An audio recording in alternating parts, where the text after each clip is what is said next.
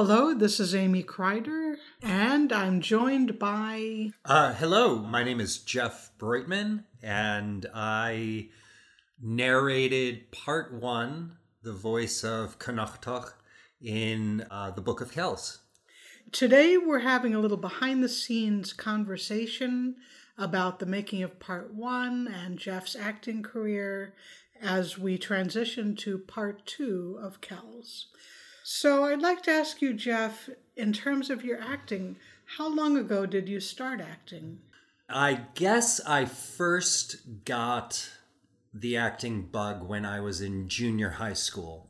There was like a summer program where you worked on various aspects of putting on a show that culminated at the end of probably only a couple of weeks, now that I think about it. It was a very kind of piecemeal affair, kind of like a bunch of popular songs from the 20s and 30s combined with some old vaudeville routines that probably predated Abbott and Costello. I remember, a bunch of us dressed up as the three Marx Brothers, and I remember how much fun I had wearing the costume, and I remember feeling for the first time, even at that young age, that there was something that I had an affinity for. And there weren't too many things that I felt I had an affinity for before acting.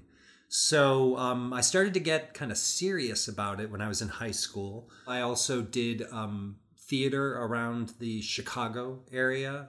I played kids in some big productions while I was in junior high and high school. I was in a production of Landscape of the Body at the Goodman Theater when I was 15 or 16. So I did a bunch of professional theater. I was a member of the Piven Theater Workshop out in Evanston. I was in their junior company. And when I moved on to high school, I was in their young people's company for 4 years. I was the cast that was just after John Cusack and Jeremy Piven and all those teenagers who became very famous in the 80s. So there were certainly visions of celebrity, as I was working my way through high school, but I never really achieved anywhere close to that level of success. However, I was very passionate, very dedicated, and it was my main focus during my years of high school. I ended up going to school here in Chicago at DePaul University. I went to their theater conservatory, studied there for 4 years, got a BFA in acting, and when I graduated, I moved to New York City, hoping to, achieve success as a professional actor. New York is a very difficult place to live in, very difficult to get by. I stuck it out for 13 years. Wow. Did a lot of acting, a lot of theater, a lot of kind of cabaret shows, just any opportunity to perform. As the years progressed in New York, I got some experience teaching, and I began teaching acting, scene study, monologue work, and improvisation. After 13 years of living and struggling and working and not working in New York, I got a job with a children's theater company in Minneapolis, Minnesota. After about 5 years in Minneapolis, I made the executive decision to return to Chicago, which is where I was born and raised. And I've been back here in Chicago since 2010. I'm 51 years old. I'm still trying to, act. But I would say I've been in dozens of productions since I've been back to Chicago, and very few of them are for pay. It's definitely a labor of love, and it's something that I feel very passionately about. In my 30 years of performance, I never quite figured out how to earn a living as a professional union actor. I'm still trying, but for the most part, I'm just trying to keep my head above water as well. Well, let's turn the subject over to the book that you've been reading for us. So how did you approach this character of Connachtach? The first thing I did was I read everything through silently. And then before we got to the recording, I read it out loud so I could hear myself do it. And also it kind of got his voice in my head a little bit. So I was deferring to your authority as the author in kind of just bringing the world that he was living in to life as descriptively as I could. I think it was very helpful to have your language because that was very evocative. Amy sent me, I think it was like a 4-page pronunciation guide. I can't remember who you received that from. I got connected to a woman through the Irish American Heritage Center who teaches Gaelic. And so we conferred with her. We had a Zoom meeting with her, and she gave us a 4-page pronunciation guide. I sent her all the names from the book and asked, how do you pronounce this or that name? And so we conferred with an expert on getting these names pronounced.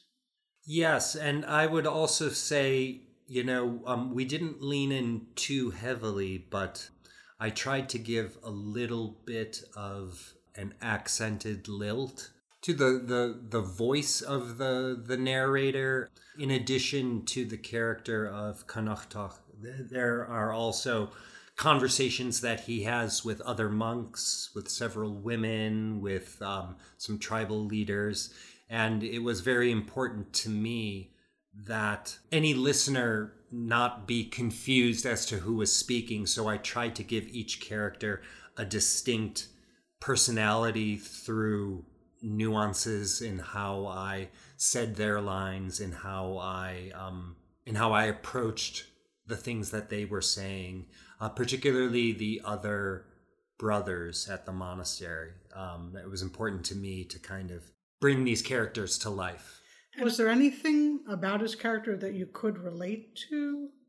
What I could relate to was his sense of purpose. He says all throughout part one that it's not about him, it's about the book, but I think he's a little deluded. I think it's about his self-expression. And that is something I can definitely relate to, especially relating to how poverty and material lack of material can make one's goals seem out of reach and difficult, if not impossible. So I could really relate to his yearning to be a scribe and his fear that he wouldn't be able to achieve it. I would say that those were the things I connected with the most. When you were reading the book, did you have expectations about where the story was going to go? And were you surprised by where it went or anything else about the story? I didn't have any expectations based on your writing. I had expectations based on my affection for the character and what I wanted to have happen to him. And this probably says something about my personality, but I almost hoped that he would fall in love and leave the monastery. But he seemed destined to be one of the scribes of the Book of Kells. So that was just kind of my silly romanticism kicking in. I took his name as the main character of the book because in the chronicles of the monastery of Iona, there was a scribe by that name who had said in the chronicle, when he died, it said he was the great master scribe.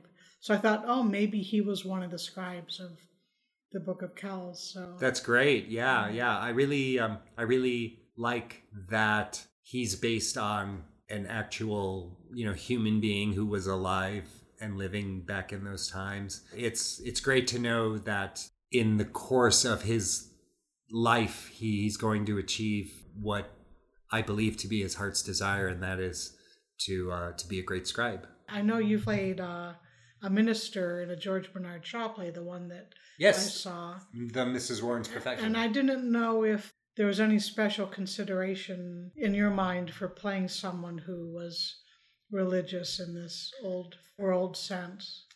As a secular Jew, I don't have a lot of connection to the kind of Christian ideal that Connachtach seems to be interested in, and the characters don't seem to question their faith. If Connachtach is sure of anything, it's he's sure of, that he wants to be a monk.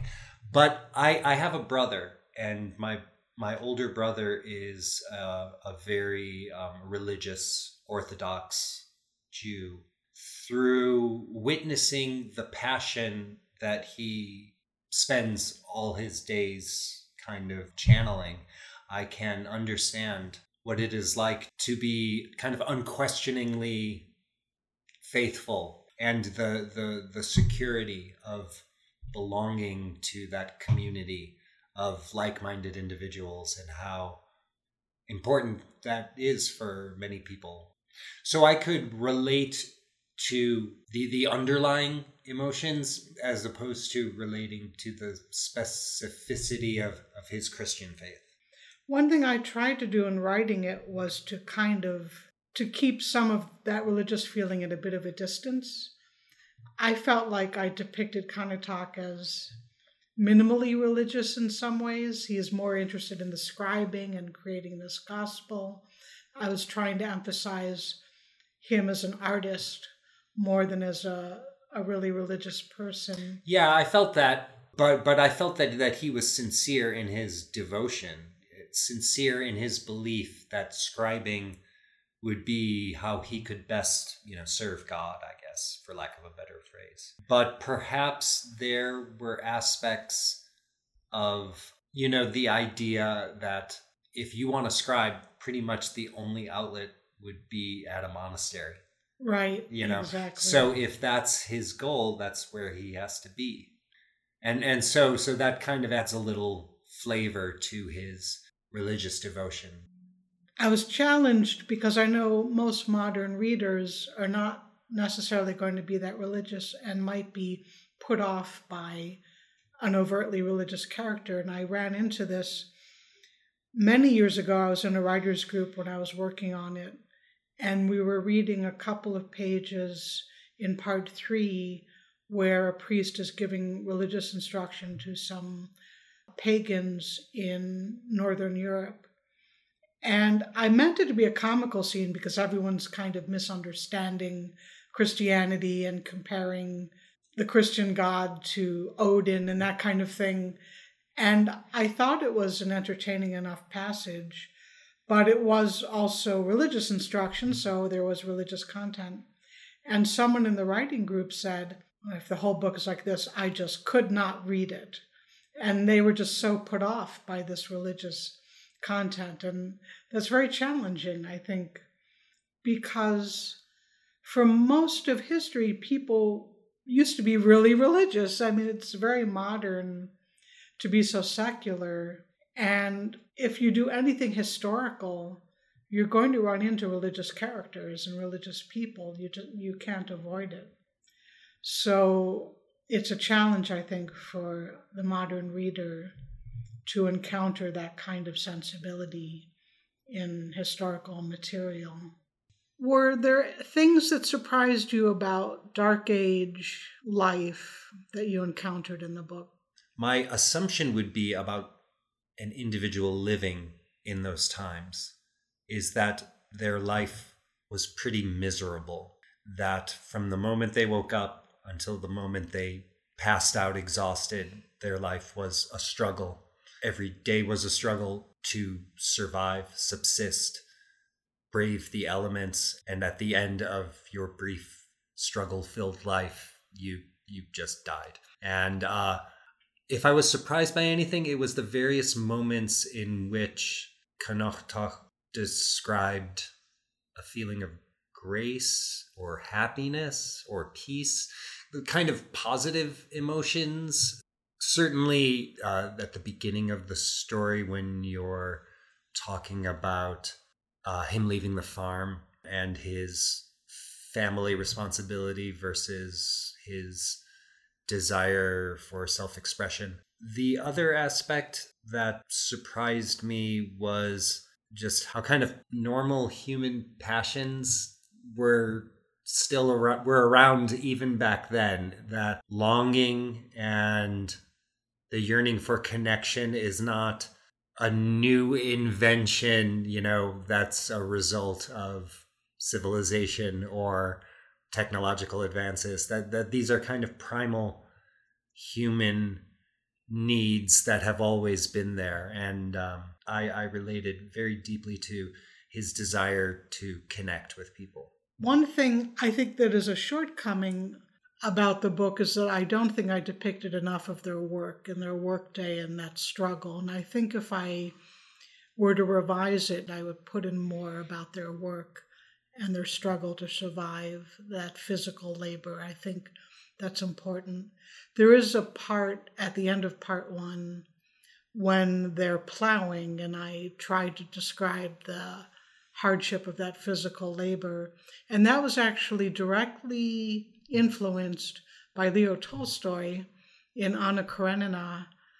There's the scene where Levin is mowing the hay with the workers, with the serfs. They all have scythes and they're mowing, and it's physically grueling, but he feels the sense of grace to be doing this physical labor. And that was actually a direct influence on my writing the scene for the plowing. So this novel has four parts. We're moving on to part two. Right. So this first part was Connachtach's confession. Part two, we're going to hear from Una. I think I'll keep it under wraps what part three will be. I want to give you some suspense about it. But there'll be a third narrator for part three with another of our ensemble members. Part four will weave those three strands of the story together, and it is a bit shorter again. And that will wrap up the book, and it will take most of the rest of the year to complete Kells, The Gospel of Columba. If you haven't actually listened to part one yet, go to ContinuousDream.com. There are other episodes, other dramas, comedies at ContinuousDream.com. We have fundraising with Buy Me a Coffee. The link is on the website. And we appreciate the support we've gotten so far. And if you could rate us on Apple Podcasts, every little 5-star rating helps us get more listeners, and we appreciate the listeners that we've had so far. Thanks for listening.